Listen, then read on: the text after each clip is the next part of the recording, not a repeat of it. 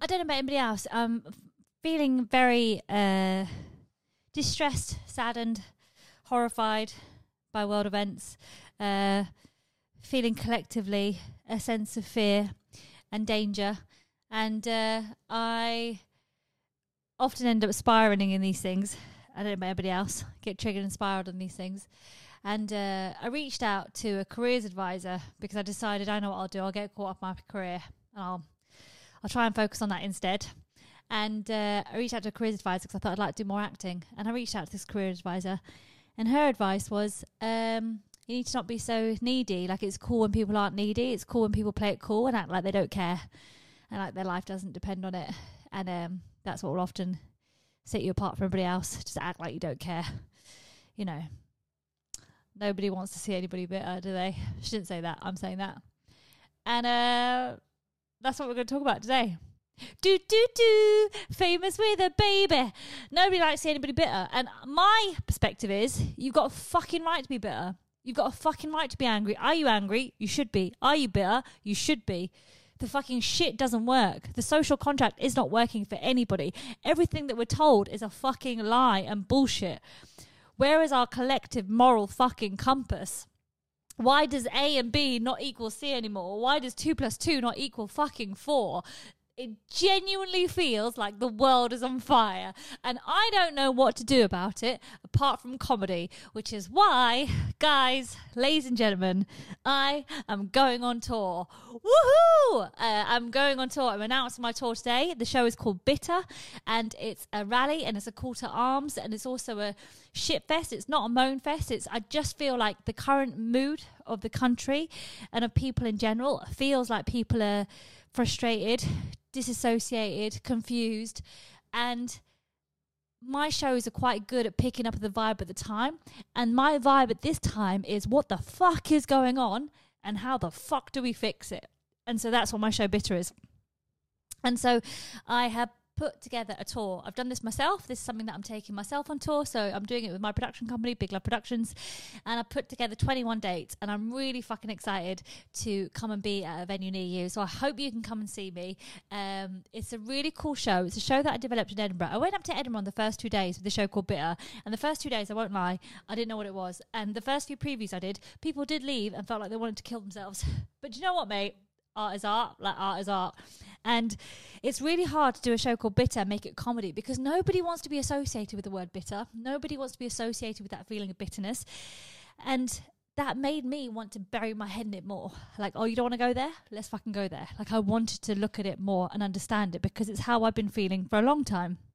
And when you call it out and say this is what the feeling is, I think that's actually really healthy. Like, I think all our emotions, every one of them are valid because they're there almost as a compass to direct us into a direction which to go.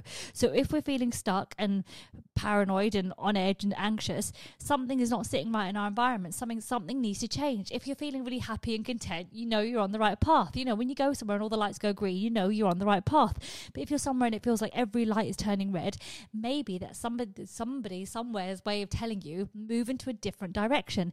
And so, I wanted to explore this feeling of bitterness. And so I put it out there. And I asked my audiences, what are you bitter about? And I think every feeling of bitterness is valid. Like whether you take it seriously or not is another question, but it's valid for a person in a time. So people were feeling bitter about things as, as simple as, you know, I can exercise five days a week and eat really healthy and I still have, uh, you know, belly fat. Bitter about that. Um, I've just got a divorce and he's moved on very quickly. Bitter about that. Uh, there are no world leaders right now that seem to be standing up with any kind of uh, morality or, or dignity or fucking sense that they know what they're fucking doing. Bitter about that. Um, there was people that, like with the Labour Party, they voted against a humanitarian pause. Bitter about that. Um, the cost of living crisis that you go to Aldi and it's now over a hundred quid for a family shop. Bitter about that. And there is this collective feeling of like just sh- like it's relentless, isn't it? If you think about the last few years, what we've had Brexit, COVID, like it's relentless, right? And now we're seeing it. We were seeing like reading in the news recently, looking at the COVID inquiry and seeing the stuff comes up. And it makes us so angry. And these feelings are totally valid. Totally valid to feel angry, totally valid to feel frustrated, totally valid to feel lost. Just looking at the news unfold daily and it's harrowing images that we're seeing left, right, and centre. And how do we navigate the world from a place of love and from a place of peace? And how do we understand things? And you can read about it, you can learn about it, we can learn more, and we need to communicate more. And I do think there's a sense of actually we need to get together and converse and talk and listen to each other. Like I think that's desperately, desperately required. I'm really saddened about seeing the division that we're seeing. And so kind of what I wanted to do Oh, all I'm capable of is all I know that I can do is comedy, right? So I can post comedy clips and post comedy shit. And it feels weird to share comedy stuff when the world's on fire. But equally, comedy is a place where we can have valid conversations about difficult things. And so what I like in the Bitter Show is to be able to explore this idea of actually, if you're not happy in life or you're frustrated with where you're at, that's very valid. Let's talk about it. And it's not talk about it to have a moan fest. It's talk about to be like, it is okay to feel these things because it's telling you that something needs to change. And it's a very British ideology. I don't know if you've realised this. This idea of like, it's a very working class kind of ideology where you're like, oh, it could be worse. Like, it could be worse. It could be worse. And you're like, yeah, it could be worse. But you know what, mate? It could also be a lot fucking better. And how do we get to a place? Where but because here in the UK, for example, like if we're still here and we're still alive and kicking, we have our freedom, we have it. Like it's been fought for. We fucking have it. So what are we going to do with it? What do we do with this? And so I'm going on tour. I've booked cities that I'm really, really excited by. I've booked major cities and cities that I haven't been to before. So I'm, I'm booking, I play, booked places like Sheffield, which I haven't been to Sheffield for a long time. Uh, and uh, I booked uh, Aberdeen, haven't been to Aberdeen for a very long time. And I've got Newcastle, Leeds, um, I've got Leicester on there, I've got Brighton on there, I've got Bristol on there, I've got Glasgow on there, I've got Edinburgh on there, I've got Belfast on there really excited. And this year it was meant to it's it's been 11 years since i've done my valentine's party so i haven't done my valentine's party for a while. And if you know my work you'll know every year so many many many moons ago uh, i used to go out with pascal my best friend on valentine's day and we would drop call each other's ex-boyfriends and get really drunk in a subway and have a really good time. Subway the sandwich shop so we'd get really drunk with spoons and then i say really drunk we had like two smell of ice. Anyway that's not the point. I divert i divert you know what i mean. Point is we um end up having real like we had the best Valentine's Day when we were together and just being silly and being playful and having a laugh. And so what we decided to do is uh, when I created what would Beyonce do, it was an anthemic show that was like a party with jokes in. And my audiences were very much girls and gays. That was my audience. That's who I was appealed to. That's who I wanted. And I wanted people from different backgrounds and different cultures and different things. That for me was my audience. It was so fucking diverse and exciting. And uh, I always felt like this barrier when it came to my industry of like not recognizing my audience. So they were like, oh, it's cool what you do, but we don't really get it. Like there was a kind of snobbery towards it. And I was like, this audience is so fucking commercial. It's there for the taking. Like, I love it. And uh, it's really nice to see Taylor Swift and Beyonce do that now. And, you know, if only comedy can keep up. Anyway, side note. So, what I started doing is I was like, well, why don't I do my show what Beyonce do on Valentine's Day? And then I can be like, listen, if you're single, rather than be at home, be a sad sack, come out and hang out with me instead. Come to me on Valentine's Day. So, I got my audiences um, to do a show. So, I did a show, what Beyonce do? And then I followed up with a DJ with an after party and it was the best night of my entire fucking life. And that started in a room that was like a 150 seater. It was in a basement of this restaurant, of this pizza restaurant in Shoreditch. Um, because at the time I used to host something called Musical Bingo, and Musical Bingo is where you play music instead of numbers, and people would go mad for a toaster. Like I would end up doing this, me hosting this bingo, and these audiences would go crazy for a cheese toasty maker. But then I'd do a joke at a comedy night, and nobody would care, and I'd be like, "How do I get people to go mad about my jokes as they do about cheese toasties?" And musical bingo gave me the education to create what Beyonce do. So that show naturally lent itself to a party atmosphere, and people used to be like, "I want to go out dancing now." So that's what I did. I created this like, dance fest afterwards. We played like power ballads and R and B, Sean Paul and Vogue and Celine Dion, mate. Fucking loved it, and um, maybe a Lion King track in there. Why not?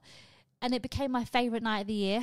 And year on year, I would grow it and I would grow it and I would do it by myself. And there was never any investment from it. So there was never ever corporate money or anything like that. It was very much me putting it on. I'd hire a venue. And it got to the point where I was hiring a venue. And I remember I had to take out a bank loan to put on the event because it would cost me so much because I would decorate the whole venue. I would make it a theme. We've had like a church theme. We've had a museum. I got an art installation of great women throughout history that you should know about. Um, I had like a circus theme one year. I had a, I had a friend of mine painted as a gold cupid and he was called your ex-boyfriend. So when you walked in he'd shout really cool things at you like my mum still talks about you. I'm sorry i was a dickhead like just beautiful.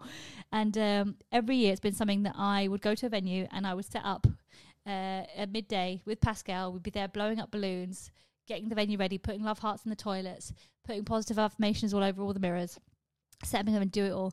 And it would never be a huge return. Like it was never a money maker but i felt like I invested in my audiences and I invested in my year because that would give me such a great night that year. It would be such an anthemic party night that my audiences would support me for the rest of the year. And that Valentine's party is something I'm so proud of. And I built it from scratch at a time when nobody was really interested apart from audiences.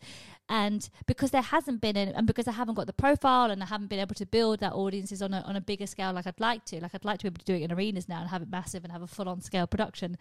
Um, but it's been difficult. Like if you look, it's been difficult. It's been a hard few years, as we all know. And so, year on year, in the last few years, it's been harder and harder to pull off. I remember one year I, put, I took a bank loan out for ten thousand pounds, and I put on the show, and it cost me eleven thousand three hundred to put it on, and I made uh, eleven thousand pound back. So I made three hundred pound from nearly nine hundred people in a room. And uh, I still loved it because I was like, "You got to speculate to accumulate, bitch. That's what you got to do. You got to keep speculating to accumulating." But there's a time where you end up with burnout and you end up tired. You end up being like, actually, there's only so much that I can keep doing on my own. And so last year, the last few years, the Valentine's party, as much as I've loved them, they've also felt really challenging to keep continuing to pull off because shit's changed. Like I'm getting older, uh, people are changing. Like it's been harder to hold venues. There's been COVID. There's been lockdowns. And uh, I was really happy in lockdown. I created a Valentine's Day party in my living room here and I had a thousand people tune in, like a thousand people tune in, and it was all profit, mate. It was all profit. Like it was dead easy. Like I didn't have to pay for anything apart from balloons in my house. And then you go back the next year and you're like, now I'm making everything and it's going back out again. Like everything I'm paying for is going back out again. So what one, you know, what do you do? And last year I took the show to Manchester because we haven't done it in Manchester before. And I hired a venue and I got there. I was there for the whole weekend. I was setting it up. And I won't lie, that night has taken its toll on me uh, year after year because it's become a bit deflating because you go year on year, it's harder and harder to pull off. It's harder and harder, and it shouldn't be. And it was epic and a wonderful time. And I do kind of feel, I've thought about this recently, that maybe I'm stuck in the past. I think I'm stuck in the 80s because my dream career is to be on SNL and to be in a movie with fucking John Candy and Eddie Murphy and Whoopi Goldberg and Steve Martin and Robin Williams. Right? That's my fucking dream. That's what I would love but the world has changed, the world is shifting, and I'm kind of holding on to the past. And I kind of want to go with where the green lights are, you know, go where the green lights are. So if it's red all the time, maybe just move in a different direction. And now being so aware of the, um, of the significance of having privilege, not privilege, of having freedom, that's the word I mean, of having freedom and being like, you better make the most of your life, bitch. Like, you better do what makes you happy. And so, with the tour, um, I was anxious because I was like, I want a London date and it is going to be Valentine's. I don't have the energy or the time or the money to fucking lose this year on a on a party. I do want to make it happen, but I'm also aware that you know read the room. Shit's changed, it's evolved. What would be easier for me? What will make it more fun for me? So, what I've decided to do is this year, when I booked all the dates, the only date I didn't book was London, and a London date came up um, on the Wednesday. So, the Valentine's party was all this at the weekend. Whereas this one, the Val- uh, Valentine's date came up in London on the Wednesday, on the February the 14th, um, Valentine's Day 2024 and I decided what I'll do is I will compromise and I will put my Valentine's show on Valentine's Day on February the 14th in London at the Clapham Grand and it's called Bitter, which I think is a perfect title for a show on Valentine's Day. So we're going to have a bit of a compromise. So what I'm going to do is it's going to be low key this year. It's going to be midweek and the plan is you're at home and in bed by half 11. Okay? That's the fucking plan but you will be entered. You'll come in. You'll have a prosecco reception, so everybody gets a ticket. You'll have prosecco when you come in, or cranberry juice, whatever it is that you fancy. Right? You'll have that as you come in. We'll do the show, and then I'll play some tunes afterwards. We can have a good time. But then I want it in bed by half eleven. How's that sound? I think that sounds like a fucking good plan. So that's what we're going to do this year. So that's the London date, which is going to fall on Valentine's Day. And all the other days are Thursdays, Fridays, and Saturdays. Apart from one on Sunday and I think one on Wednesday. Uh, but apart from that, it's all, th- it's all Thursday, Friday, Saturdays. Um, and I'm really excited to bring this show to you. And the show is very much featuring Bernie. So Bernie, my Bernese mountain dog, she's very much part of the show. And the show is called Bitter. Um, let me read you what it's about, so you can um, so you can so you can get an idea of the show and what to kind of expect from it. It is a stand-up show that I wasn't really planning on writing or thinking about writing, but it is. Um, it is something that uh, has developed into something that I'm actually quite excited about. So, I have got uh, working hard doesn't cut it. Whole game feels rigged. You think you can't think you can't say that? Just smile, bitch. Thing is, you can't say that. Just smile, bitch. Write your gratitude journal and manifest. Be grateful. Have a positive energy. Fuck that shit. Everyone in power seems to be either a self serving, egotistical maniac or have the moral backbone of a flaccid dead fish. Is it any wonder more women are choosing to stay single and not have children? Not me. Not by choice anyway. My single childless status is purely thanks to my beautiful cock blocking dog. She's very protective. Um, oh, we need to change that. Somebody's written something. But that's essentially the start of the show. So that is it. So I hope you can make it along. I would love to have you there. I would love to have you part of it. I think it's going to be really, really fun. Uh, it's very uplifting. It's been very interesting. When I've done the shows previously, I've been doing them, and I did them. And some male comics came to see the show, and some male comics were like, "Oh, you got to be careful not to become across as too bitter." And isn't that in itself interesting that males will like pick up on that? Don't come across too bitter. And then women came to see the show, and the women came out going, Oh my God, I felt so seen. Thank you. I felt so fucking seen. Thank you so much. I felt so seen. That was really fucking inspiring. I want to fucking go out there and fucking get it. And I thought, Yes, that's what I want, mate. That's what I want. That's how I want people to leave feeling all my shows. I want you to leave feeling fucking moved, feeling fucking excited by fucking shit. Like, I want you to feel something. That's the whole point. Um, so, yeah, that's. um that's just, that's the tour. It's on sale now. I hope you can come along. In the meantime, let me know what you're bitter about.